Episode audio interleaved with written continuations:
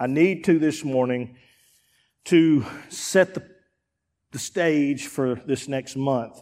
I need to kind of lay the groundwork on this higher level and understanding that. How, Brother Lott, do I, do I get to a higher level in my life? Because I'm a process guy. I, I'm as spiritual as they come. I know that, but there has to be process in my life. What are the steps to know that I'm moving in that direction?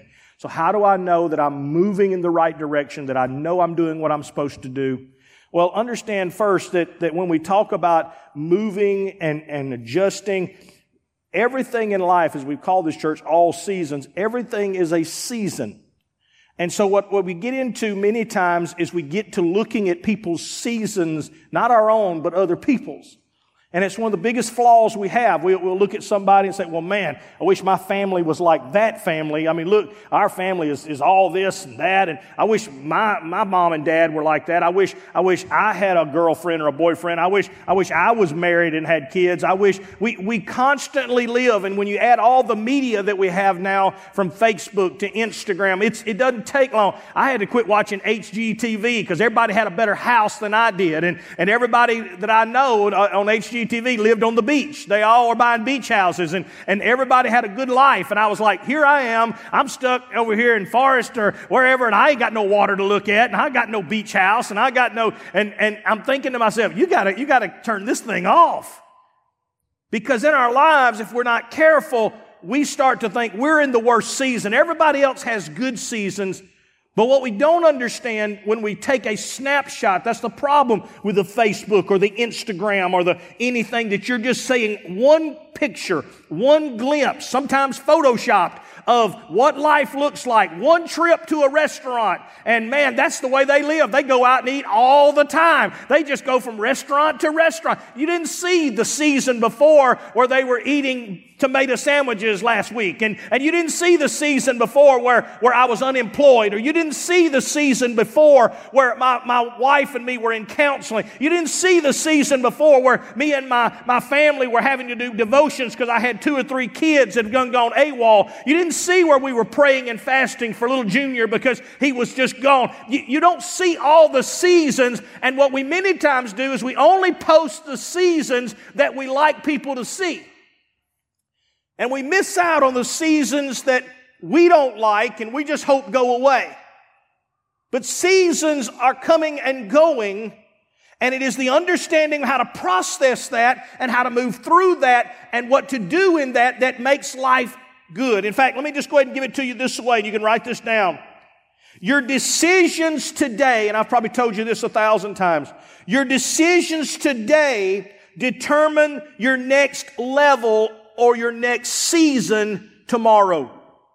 What decisions you are making today. Because if I continue to see other people's seasons, there's a normal tendency in my life to just shut down, to just accept what I have, or to just say it's never going to happen for me. And it, you know, you can start to hang around people like this, and it doesn't take but a few minutes, and you know they're stuck there because they can see something and everything and they just go, well, you know, that's, that kind of stuff never happens to me. I, am telling you, if anything bad can happen, it's going to. What have they done? They've hit a season looking at everybody else and they've determined that my life will always be like this. My life will always be stuck. My life will, ne- I will never meet anybody. I will never have the right job. I will never live in a, in a place of my own. I will never have all this. And we get stuck in that mindset where the enemy just constantly bombards us until we accept something or do something that we never would have even done. But we do it because we think, I'll never get out of here. And even a bad choice, at least, is a choice. And we miss out on many of the things that God wants because we don't understand that the decisions we're making today, this very moment, every decision is determining my level of my future. In the Bible, there's a story that just illustrates this wonderfully. And it's a story of Ruth. Ruth is a story that I read from time to time, just many times as, as a morning devotional. I just open it up, read the whole book because you know, it's only four chapters and it's like you just read it and it's like, okay, I got it. But it is one of the best devotionals you'll ever read.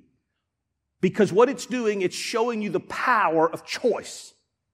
And it's showing you the power of being able to keep moving in the right direction even when things aren't going well. Because when you look at the story of Ruth, we, we know how it ends where her and Boaz get married and man, it's all good. But, but there are different seasons in this story that Ruth would have told you. Ruth could have said, there's a season of life where I'm a widow. My husband dies and I've got, I've got no way to make it. My mother-in-law is all I got and she, she don't have any income. There's a season of my life where I'm broke and busted. There's a season of my life where I have to decide am I going to stay in Moab or am I going to follow this older woman? The older woman even tells me, don't follow me. Even the, he, she, Naomi doesn't even want me going with her. And there's a season in my life where I have to make a decision and I have to live on that decision and live with the outcomes of that decision because that decision is going to determine my tomorrow. There's a decision where I'm just picking enough food for us to live on. There's different seasons in her life. In fact, the story of Ruth is, is powerful because of three specific things. Let me, let me share first this story and get us to where I want us to be in chapter 4. Ruth is this Moabite woman who marries into this family who's moved from another country. Elimelech has two sons, sick and tired. That's what they are. Sick and tired. You study it. That's, that's, one was sick and the other one was always tired. And so they got, they got married to two girls from the Moabite people. One of them was Ruth. Everything seemed like, okay, it's going to be all right. Until Elimelech dies. The patriarch of the family dies, but he's got two boys, so it's okay. But that's sick and tired, so it doesn't last very long. And sick dies and tired dies. And now you've got two daughter-in-laws stuck with their mother-in-law who she looks at them and says, I'm going home. I had enough of this. I'm going home. I'm not even going to be called Naomi anymore. I'm changing my name. I mean, I, have I've given up. I've totally quit. I'm through. And Oprah, the, the one daughter in law, says, I'm going home too. I'm going back to my people. And there's Ruth, and Ruth says, No, I'll go where you go. I'll lodge where you lodge. Your people will be my people and your God will be my God. That doesn't sound like a big statement, but it's huge when you understand the story. Your people will be my people and your God will be my God. And she follows this little old woman back to a place and, and, and, she's never been before, this land and this town of Bethlehem. And, and she follows her there and they move into this little shack and they've got no food, they've got no income, they've got nothing. And, and Naomi says to Ruth, look, this is the way it works around here. If you will go and glean from the outer courts of the fields, that they, they specifically don't pick those and they leave that for poor people. If you didn't know, we're poor. There is no check coming in the mail. There is no one going to die and leave us an inheritance. It's, it, we poor. Or as we used to say, we po. We beyond poor. We po. So you need, if you're going to be a part of this, you need to go out there and glean from the field and, and they won't bother you. Just, just glean from the edges. And so she does this. And one day this guy comes riding up on a horse. His name is Boaz. She doesn't know who he is. They catch eyes. He's like, Who are you? Well, I'm Naomi's daughter in law. We moved back, and I'm here just trying, oh. Well, Boaz tells the men, Don't mess with her. He kind of likes her. She goes back to Naomi and says, Hey, a weird thing happened today. There's this guy on a horse that shows up. A guy on a horse? He ain't poor. No. He riding a horse. He wasn't picking, he was just riding. Well, tell me who he was. His name was Boaz. She said, Oh, sweetie. We may never hit the lottery, but if we ever hit the lottery, that's the lottery. That's, that's what she says. I, we may never hit it, but if we do, that is the lottery right there. Boaz is, is the one that owns all them fields, and he's the one that, that's his people working there, and I'm telling you, he's the man. And so what did he tell you? He said, well, to keep picking. And she said, that's what you do. You keep picking in that field. And, and it came about that eventually there was a dinner at, in the middle of the day. And, and, and, and so he invited all his workers and he invited Ruth. And Boaz sat there and, and, and he kind of did a few gestures that let her know that I, I kind of, I kind of noticed you and, and handing her something to dip her bread in, different things. You know how that custom goes. And, and, and so it was all in this. And then he looks over at the men. He said, I'm telling y'all, don't touch that woman. And you would think, all right, we're fixing to get this thing going. And then what happens? Nothing. Boaz quit showing up. He got busy in his work. He's a businessman. He, he's going off and dealing with his dealings. He, he ain't got time to keep riding a horse around and checking on this lady. And Ruth tells Naomi, I ain't seen him in a while. I don't think he's interested anymore. She said, I'm going to tell you what you do. He'll be where all the wheat, when it gets picked, he's going to be at his barn. He's going to be at his threshing floor and he's going to sleep on top of that wheat to protect it. And here's what I want you to do. I want you to go there at night. What? Yep. I want you to go there that night and I want you to sneak in. And I want you to lay on his feet. What? Yeah, just, just lay down by his feet and just put your cover over his feet, and just go to sleep right there by his feet. okay. She does that. Well, you can imagine Boaz when he woke up and there's this woman laying at his feet. Yeah, he wakes up like, what in the world? And he realizes it's Ruth. He said, What are you doing here? Now, it's not normal that women ask men to marry them, but she does. She says, Look, we are kin. We're, we're, we're part of the same line. You are a kinsman redeemer to our family. And if you like me, like I think you like me, then you need to be claiming me. Or otherwise, let me know you are not interested. He says, Oh, I'm interested. I'm interested. But I got a problem. I'm at this level and I got to get to this level. There's one in front of me who is closer in kin who has first dibs on your land. And which means if they get your land, they get you. So I got a problem. Anybody ever have a problem trying to get from where you are to where you want to be? Always. Then you need a strategy to know how to get from where you are to where you want to be. That's Boaz. Boaz in our story has to solve three specific problems, three things that have to work in Boaz's favor. And they'll have to work in your favor if you're ever going to accomplish what God wants to accomplish. If you're ever going to see God do in your life what you want to see done, there's three things you got to be praying for, expecting, anticipating, and looking for all the time. Number one is this. In your life, there has to be providence. That's not Providence, Rhode Island. That's the providence of God. In your life, there has to be the providence of God working or it's not going to happen. Nobody opens doors but God, and nobody closes doors but God. You can cry, complain, whine, ask for it, wish you had it, get mad about it, do, do whatever you want to do. The children of Israel had a long learning lesson on the fact of God does what He wants to do, and He has a plan, and He wants you to be in the middle of it, but it's to do you good and not harm. You've got to trust His providence.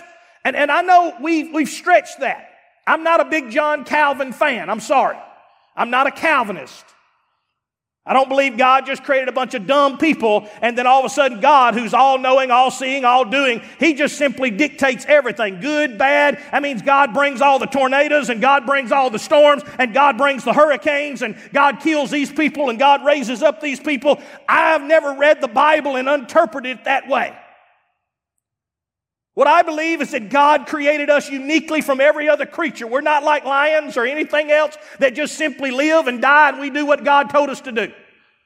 I believe that we have a choice in our lives. We are given the moral choice to be able to dictate the prayers of the righteous man can availeth much. I believe that I can move the heart of God. I believe I can transform situations. I believe I can move in that. I do not believe my life has already been written out in a book somewhere and basically God said, Oh, I know what Tim's going to do next week. I know what Tim's going to do tomorrow. I believe God looks up every day and says, Tim, what are we going to do? Tim, how are we going to do this? Now, you're not going to mess up my plans, Tim, that my plans are so big and so large, and I've already written how Revelations is going to go. But now I'm not telling you you got to be there, and I'm not telling you you are going to be there. I've just invited you to be there. I've just invited you to be a part of what I, the sovereign God, is going to do. I believe in God's sovereignty. He also has created a place of choice.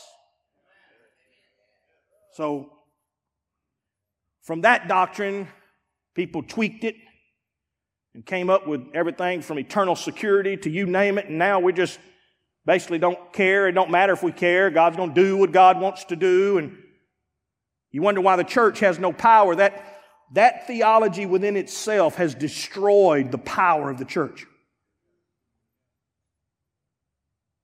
You can go to a building, do nothing, believe nothing. As long as you check the box, you good.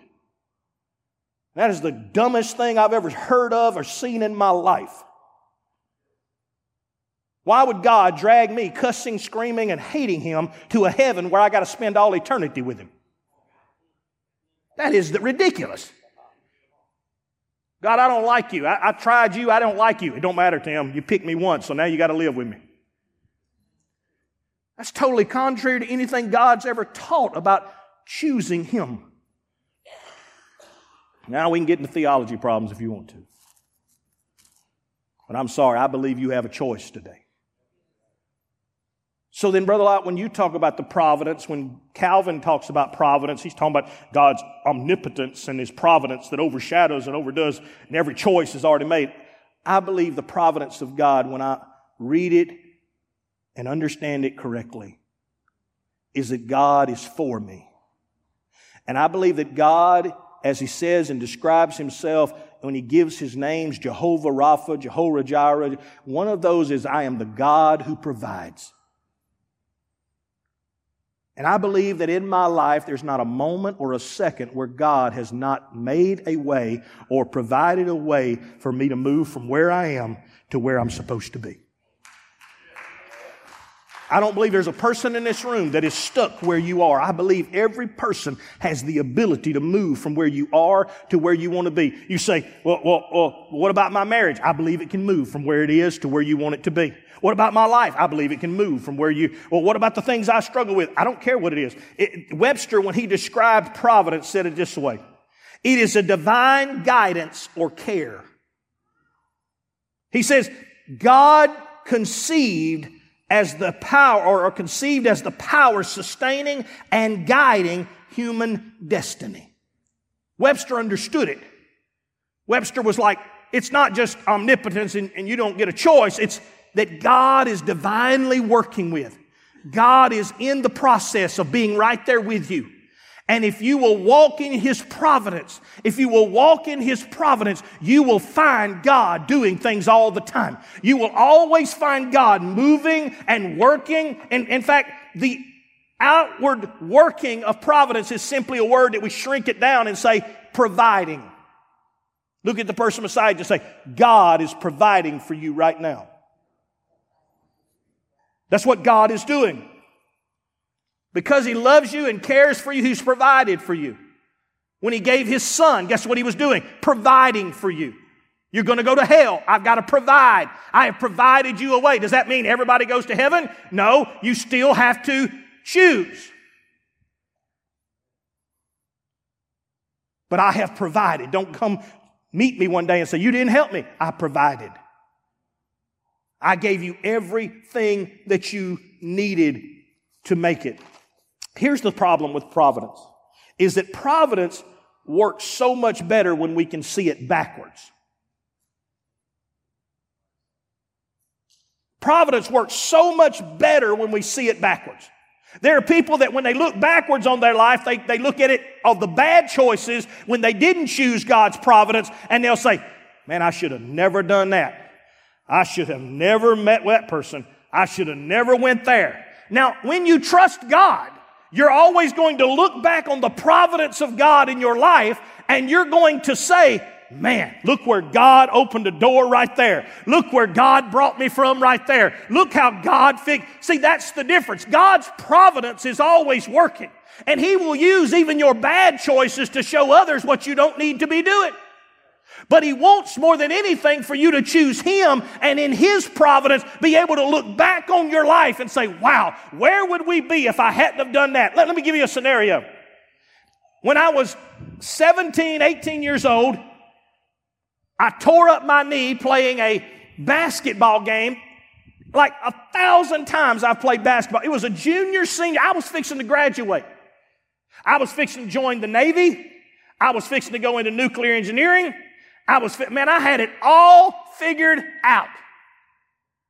And in my life, all of a sudden, I go up for a layup that I had done a million times. Boom, I hear this pop. Well, now I'm an E whatever. I can't walk. I can't run. I can't do the military drills. I can't pass the physical. I'm done. So I'm, I, in my, in my upsetness, decide God is saying, now here's what I really want you to do, Tim. I want you to get in with me. Like, no. So I run off to Birmingham. And me and God go through this long process. Five or six months of starvation and, and, and, and getting stuff stolen from you. And God's like, happy yet? Happy yet? Happy yet? Welcome to not living in my providence, Tim. You got stories, but they're not good stories. Finally, I'm like, fine, God. I went in providence. My mom decided I'm going to buy Tim one last year, he's young enough he can go to youth camp one more time. So my mom in her providence, she goes ahead and pays for it before she even asks me. I think she did it on purpose. Because when she tells me, Tim, I'd like for you to go to camp, I'm, I'm, I'm starving, fighting God, and I'm like, the last thing I want to do is go to camp.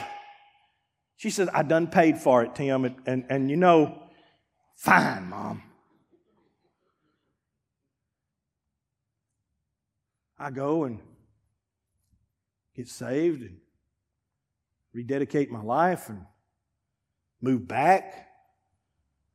Happen to be where my dad is, where he's at, which is not very far from where my uncle is. I end up spending almost a year and a half with my uncle. I, my family moves back to Eupora. Just so happens that my brothers play football on one of the occasions when one of my brothers is playing football and I decide I guess I'll go to one of the games. I'm, I was off that day. I sit down. Had no idea that who would sit right beside me would be Elise Brown. Now, I'm the same person that every day has been telling mom, I'll never meet anybody. I, I mean, who's going to want to marry a preacher? No sensible person even wants to be in that We, we talk. We date for about a month, and I head off to Lee College to try that. Another bad decision. Because I wanted to learn how to be a preacher. God's like, I'll teach you how to do that. I come back. Just so happens I'm working at an antique shop on the weekends. I love antiques. It's one of the things me and Elise had in common. We knew that when we first started dating. And I'm working there, and all of a sudden one day I round the corner, and guess who rounds the corner? Elise Brown. This time, man, she's got those overall shorts on and got the tassels, you know, strings, and she's got that. I'm talking about a fro looking hair, man. I'm talking about like, like we talk about 90s, 80s, 90s perm, but we're talking about hair. And it came down to here, and it, poof, and I mean, she rounded that corner, and I was just like, I will. Whatever the question is, I will. I felt like Boaz. I, will I will.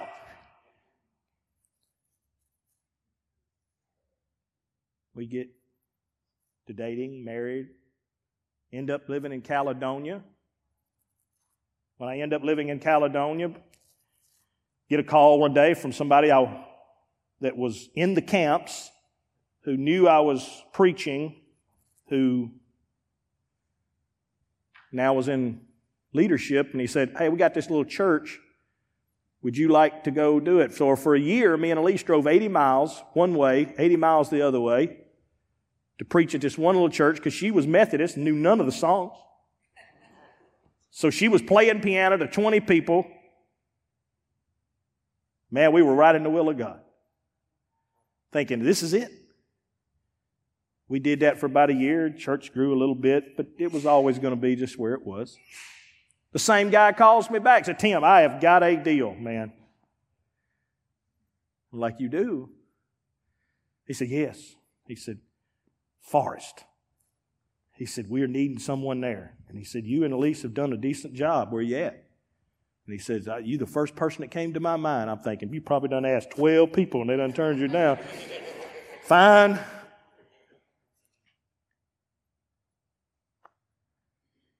I come. God says, Give me five years. That was 29 years ago. And it all started because I was playing a junior senior basketball game and I blew out my knee.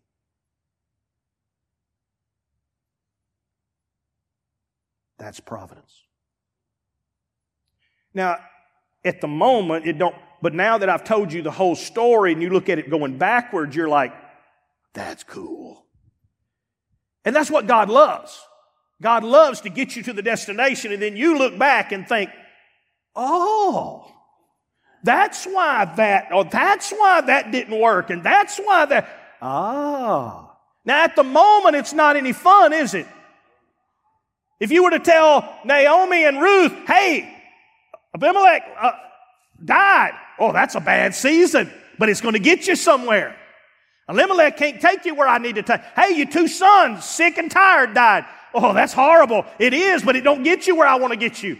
Hey, you got to move back to Bethlehem, but we're broke. It's okay. It's going to get you there. Ruth decides, I'm not going to sleep around with any of these guys and try to just meet the first one and find me a man so I can have somebody. She keeps herself pure and she decides, I'm going to be Naomi's uh, caretaker. I'm going to do what I was who knew that season meant anything? Who knew that her keeping herself pure meant anything? Who knew not dating some guy off the side that she would catch the eye of the main, of the main guy, Boaz? Who knew all it was was the providence of God? And what we do in the providence of God is every time there's a choice to make, we say, God, which way would you have me to go? And we go that way. God, which way would you have me to go? And we go that way. And one day we wake up and we realize, I have come further than I ever thought. And someone will say, man, you've done good. And you have to say, whoa, you don't understand. I was the guy that was blowed out knee years ago that thought I'd lost everything I ever dreamed of. That's providence. Yeah. If you do it in your life, it works the same way.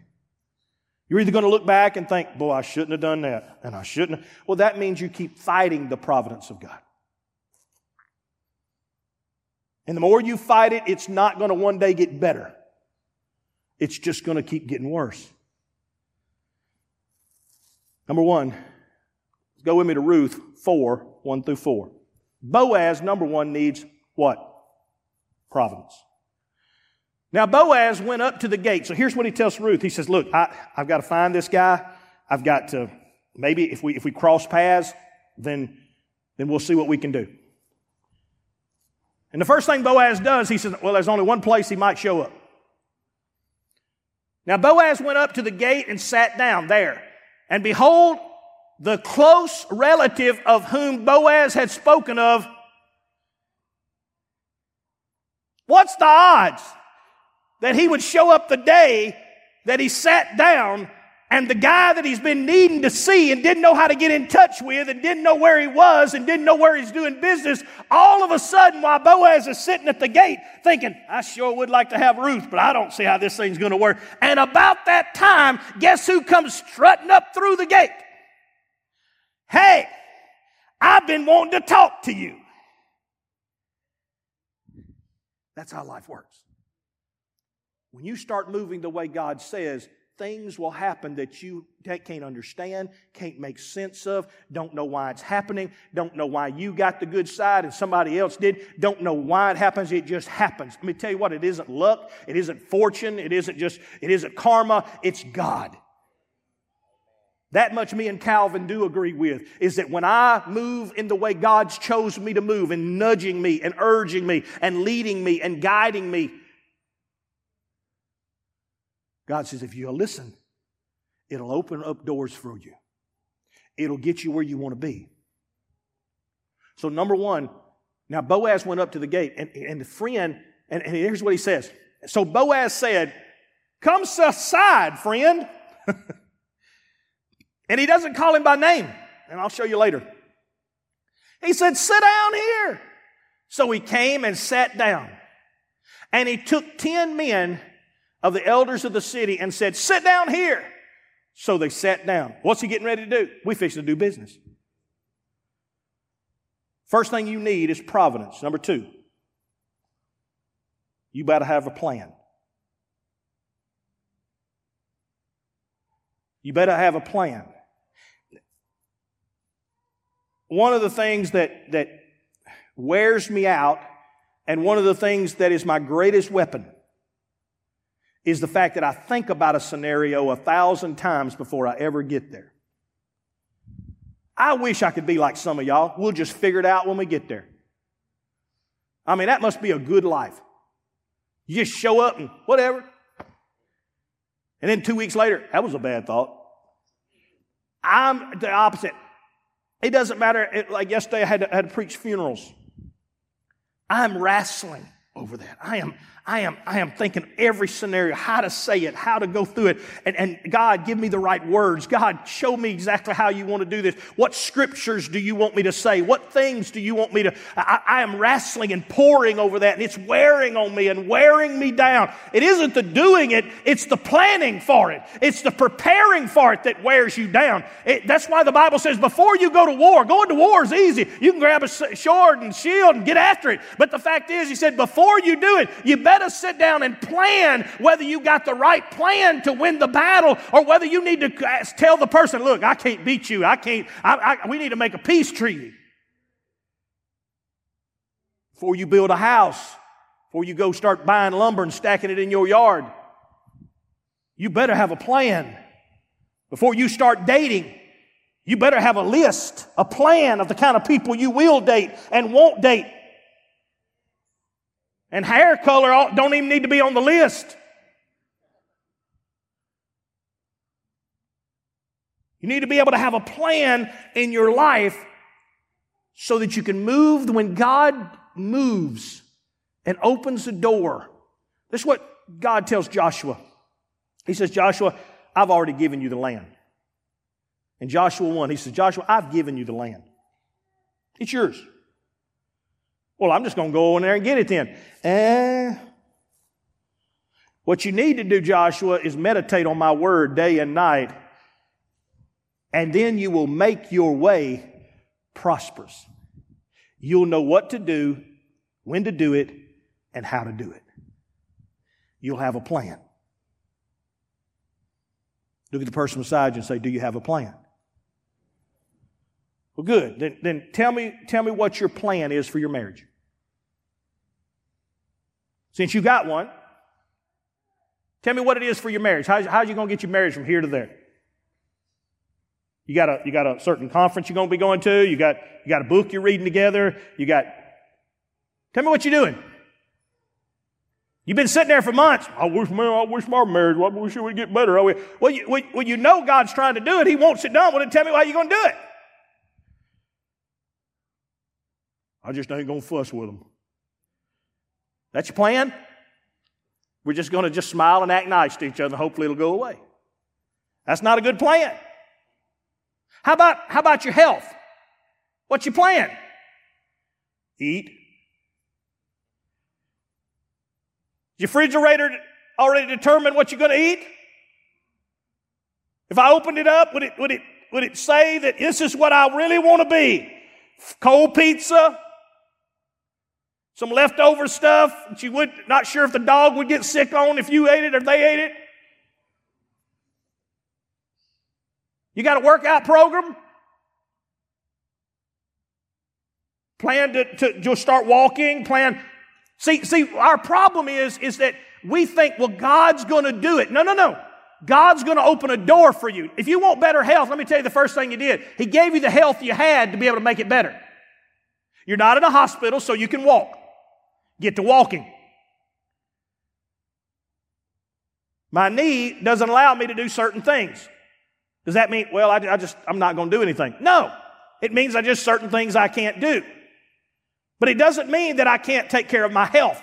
It doesn't mean I can't eat right. It doesn't mean I can't. If I talk about your finances, what's your finances solution? God's given me a job. Wonderful. What does that mean? Spend more than I make.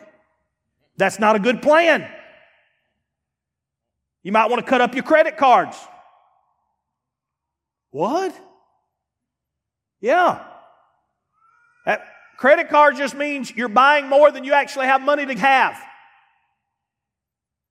If you want to keep one in a sock drawer in case of emergency, wonderful, knock yourself out. But walking around with five of them in your wallet and thinking, I got money. No, you don't.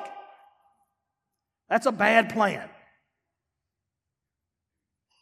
If I was to talk to you about your friends, most of your friends you hung out with this weekend, were they drunk? Were they passed out on the couch? Did they what were they talking about? What were they doing? What were they singing? What were they listening to? If I were to ask you, are they going to get you to where you want to be? Then what's your plan? You going to make better friends? You going to drop the ones you got and go find better ones? Plans are tough. Plans require discipline. Plans require. There's nothing in my life that I've never done without first the providence of God and God saying, Tim, I'm opening a door. And then the second thing God says, Tim, you need to get a plan. You need to get a plan. Now, does that mean all my plans are going to work out identical to how they say? No, no. Sometimes they're tweaked along the way. God's like, that was good, Tim, but we're going to do it a little differently. And that's fine. But God says, I got something to work with. You sitting there eating tater chips is not a health plan, Tim. I can't work with that. I'm going to drink Diet Coke instead of straight Coke. That's going to make it so much better. No, it's not. That's not a health strategy. You got to have a plan. Well, let's look at Boaz. Go to me and let's read. And he said to the close relative, Naomi, who has come back from the country of Moab, sold the piece of land which belonged to our brother Elimelech. And I thought to inform you, saying, Buy it back in the presence of the inhabitants and the elders of my people. If you will redeem it, redeem it. But if you will not redeem it, then tell me that I may know, for, for there is no one but you to redeem it, and I'm next after you. Man, Boaz wants this woman, and he tells this guy, You need to buy this land. No, no, no, no. Look at the person beside you. He's doing business. He's not a prophet. He's not a singer. He's not a a teacher, he's not a pastor, he's not, he's a businessman. Let me tell you something in this room. God can use every one of your careers, every one of your skills, every one of your abilities if you just allow Him to use it for His glory. Boaz is just a businessman. But he's got a plan. And notice, next verse.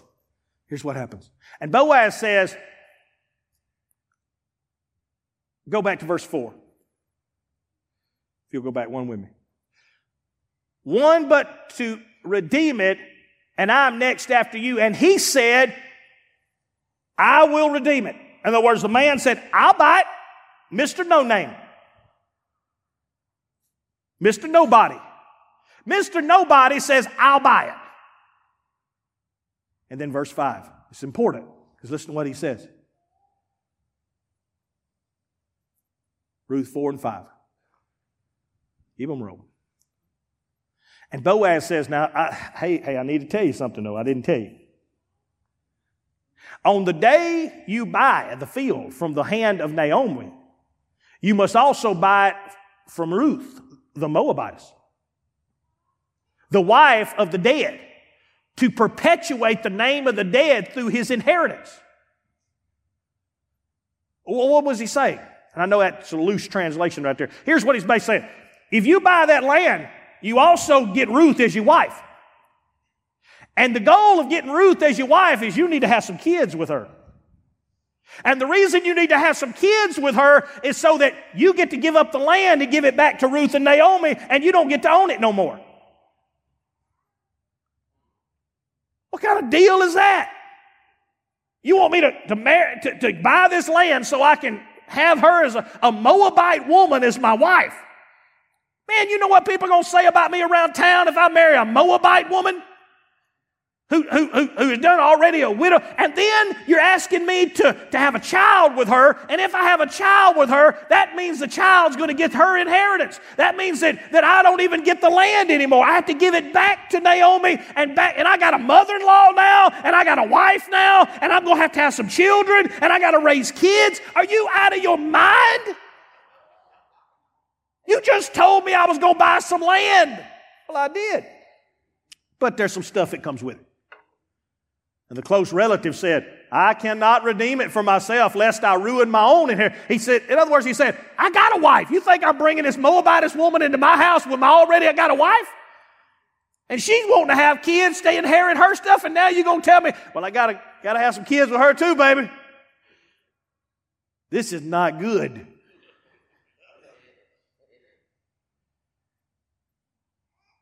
I can't do it. You redeem my right of redemption for yourself, for I cannot redeem it. Now, it was the custom in the former times in Israel concerning redeeming and exchanging and confirming. One man took off his sandal and gave it to the other, and this was confirmation in Israel. So this Mr. Nobody takes off his shoe and gives it to Boaz and says, Here, I don't want no part of it. I don't want nothing to do with it. You know, I told you I'd tell you why his name is nobody. It's because there's certain people that when times of providence come, when there's moments where you can step out of your comfort zone and do something that's bigger than you, they will always shrink. And in the annals of history, you will always know them as being nobody. Nobody remembers their name. Nobody cares.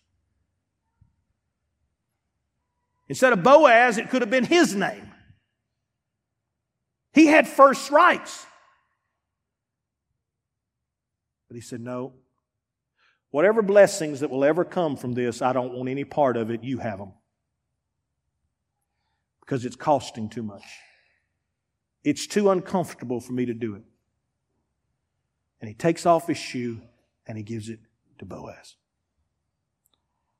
I wonder how many times in our life we tell God, Here, God, just give that to somebody else. I'll never walk on that land. I'll never walk in that kind of health. I'll never walk in that kind of job. I'll never walk in that kind of marriage. I'll never have those kind of kids.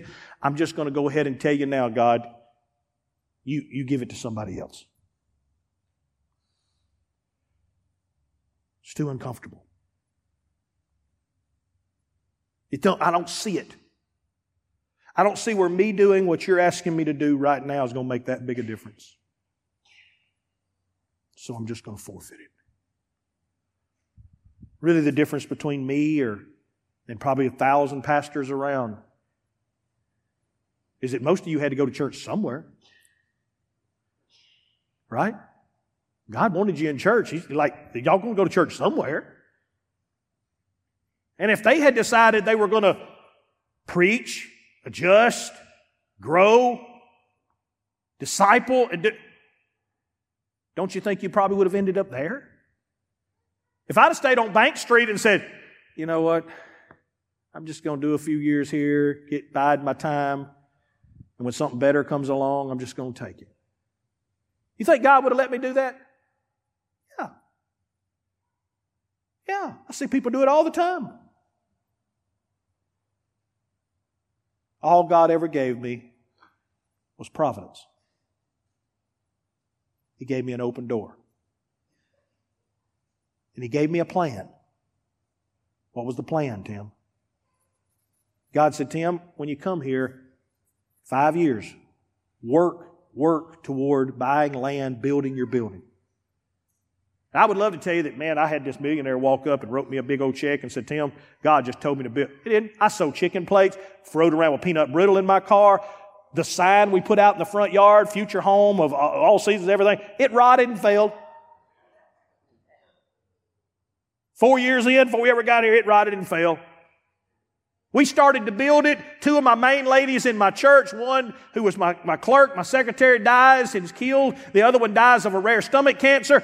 I mean, everything is going backwards. But the plan was get to the building. The plan was that little old building over there, for some reason, was going to be important, and I had to get there. God said, That's where I need you to get. You need a plan, Tim. The plan was, let's just finish the first half because we ain't got enough money to finish the back half. We'll just put this big wall up, and it'll be a little nursery. It'll be this. It'll be, and that's it. That's all we got. When you walked in, you had a bathroom and a sanctuary, and man, that was our whole church. If you went to Sunday school, you just went back in the back where we wrapped Visqueen around an area, and that was your Sunday school class. Man, I was blowing and going, but I tell you what I had. I had a plan to move forward. And God says, Tim, my providence and your plan brings blessings. How do you know? Because he said, doing all you know to do, Tim, ask whatever you will. That scripture did not mean anything until I had done all I knew to do and I was at the end of my ropes. And, and at moments in my life, it's like, God, I got nothing else. Ask.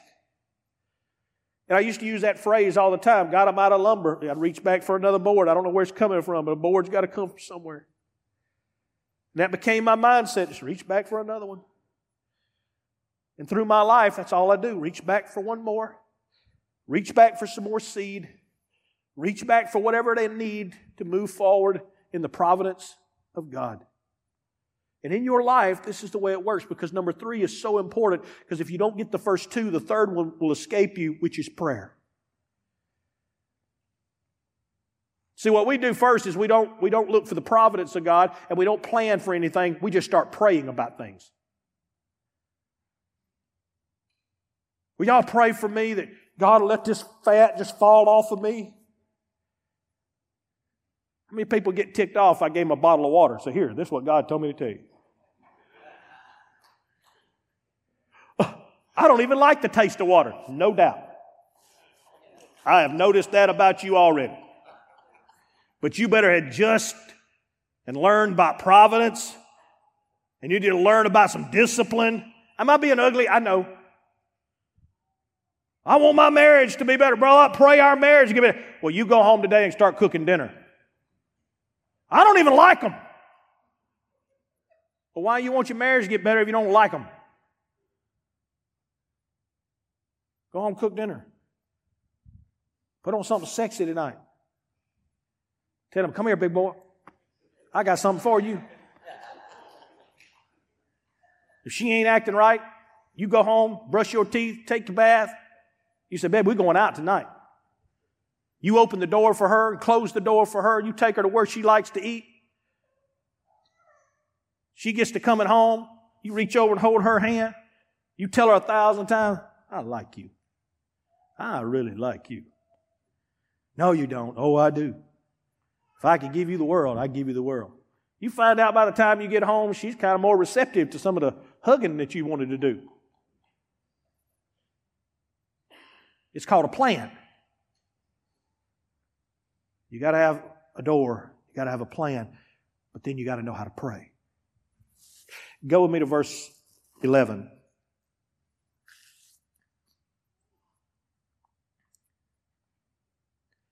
And all the people who were at the gate. And the elders said, We are witnesses. The Lord make the woman who is coming to your house. Who's that? That's Ruth. To make the woman who is coming to your house like Rachel and Leah, the two who built the house of Israel. And may you prosper in Ephraim and be famous in Bethlehem. Wow, that's pretty cool. May your house, verse 12, be like the house of Perez, whom Tamar bore to Judah, because of the offspring which the Lord will give you from this young woman. See, all through the book of Ruth, there's prayers. You just don't see them. They're not long prayers. People ask me all the time, Brother Lott, how do you pray? How do you pray? Well, let me just go ahead and tell you how I pray. I pray short prayers, but I pray them all the time. I do not pray long prayers. If somebody says, well, Pastor Light gets along for four or five hours, no. I pray short prayers, but I, I'm constantly praying them. Every situation, every circumstance is a prayer. God, I need you to help me right here. God, I need you to open a door right here. God, I need you to, God bless this. God, I'm constantly praying, as Paul said, without ceasing. Everything covered in prayer. Some of us only pray at our food and pray, but you need to learn how to pray consistently. You don't have to pray long prayers, but consistent. Let me show you through this story. Go with me to chapter 1, verse 9. We're going to run through these scriptures real quick. I'm going to show you how much prayer is used. We don't think about it through the book of Ruth, but prayer is constant. Here's what it says in, in chapter 1, verse 9. The Lord grants you that you may find rest, each in the house of your of her husband. That was a prayer. Here, let me show you another one. Chapter 1, verse 17. Where you die, I will die, and there will be, I will, I will be buried. The Lord do so to me, and more also if I, if anything but death parts you and me. What's that? That's a prayer. Lord, you, you punish me if I don't do what I said I'm fixing to do. That's a prayer. Let me show you another prayer, two and four. These are awesome prayers. Now behold, Boaz came from Bethlehem and said to the reapers, The Lord be that's a prayer. May the Lord bless you. That's a prayer. See, we think of these well, y'all bow y'all's head, let me pray for y'all. And we just think, no, no, I can look at you and say, may the Lord bless you. That's a prayer. Be blessed. Lord, if I don't do what I'm saying I'm going to do, straighten me out. That's a prayer. Constantly praying. Go to 2 and 12. Here's what he says. The Lord repay your work and a full reward be given to you of the Lord God of Israel, under whose wings you have come to refuge. That's Boaz telling Ruth, may the Lord bless you for what you've done to Naomi. How about 2 and 13? Here's what it says. Then he said, Let me find favor in your sight, my Lord, for you have comforted me and have spoken kindly to your maidservant. That's Ruth talking to God. Now she's done started praying. Wow. 310. Let's just skip one. We'll go to 310. I'll skip a couple. And he said, Blessed are you of the Lord, my daughter, for you have shown more kindness at the end than at the beginning, that you did not go after the young men, whether poor or rich. In other words, he, he prays a blessing over Ruth, and he says, Ruth, I like you. You could have picked one, you good looking woman now, you could have picked one of them young men, they would have, they would have snatched you up, but you didn't go after that. May the Lord bless you. Do you pray like that all the time? Lord, thank you for what you've done for me. God, open that door right there. Lord, bless them for what they did for me right then. Lord, that person that just, just helped me, God, be good to them. That cashier that just worked, God, bless that person.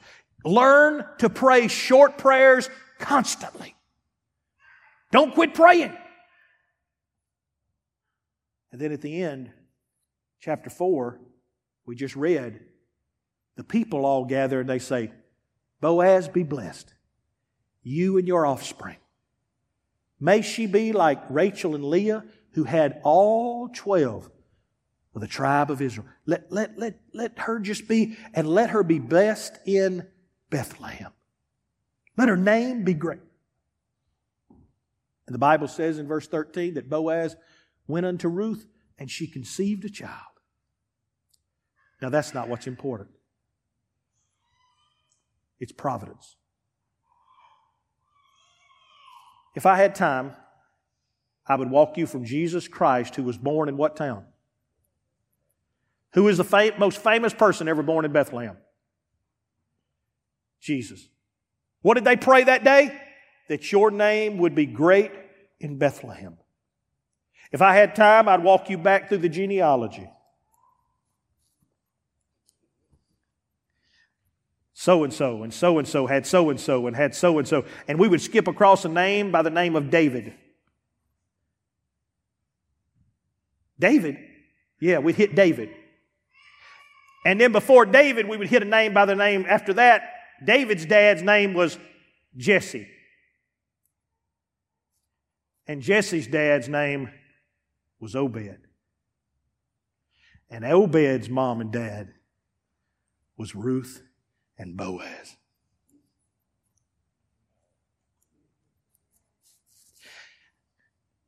You hadn't seen all my story yet. And I'll tell you something else, you hadn't seen all your story yet.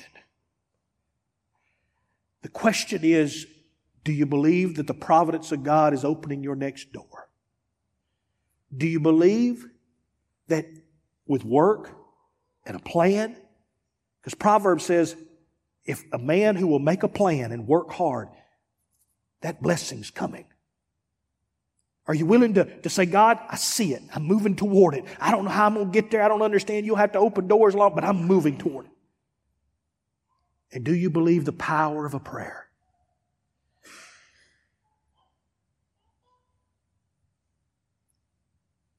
I still see myself sometimes standing in what used to be Fred's parking lot. Fred's is gone. And God stopped me one day when I was driving home. And he said, Get out and pray. And I said, Lord, what am I praying for? Pray for him to come. Pray for him to come. Here I am. I'm doing all I know to do. I believe in the providence of God. I'm doing, and God says it's time to pray. And I saw myself at two in the morning, nearly sitting there in Fred's parking lot, pointing to the north and saying, You who belong and are supposed to end up at all seasons, you come. And you from the east who are supposed to come, you come. And you from the west, you come. And you from the south, you come. I speak that you're coming even now. That seems so silly then. Now, when nearly 1,500 kids will be with us next year in camp,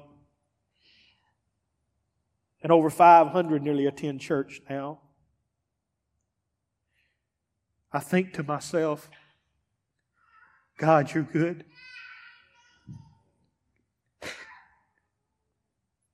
Even when I do my best, I can't comprehend what you comprehend.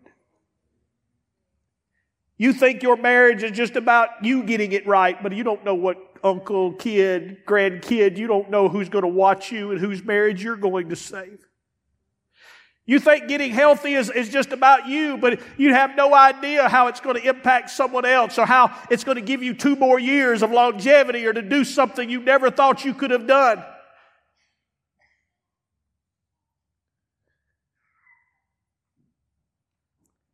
Three things you need. And over this next month, you're going to hear messages, and you're going to hear messages, and you're going to hear messages and God is going to spark vision, and God is going to spark what can be, and God's going to spark these things, and you're going to need three things to move from where God sparks it to where you want to be.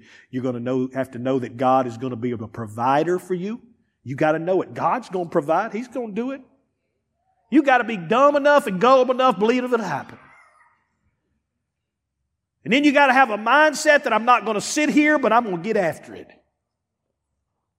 Because I'm going to get there. And then you got to learn to pray it through and speak it into existence. Maybe even 1,200 years. It was 1,200 years from the time that group of men and women gathered around Boaz and say, May the Lord bless you, Boaz. 1200 years later, Jesus was born in the town of Bethlehem. But God doesn't forget. Will you stand?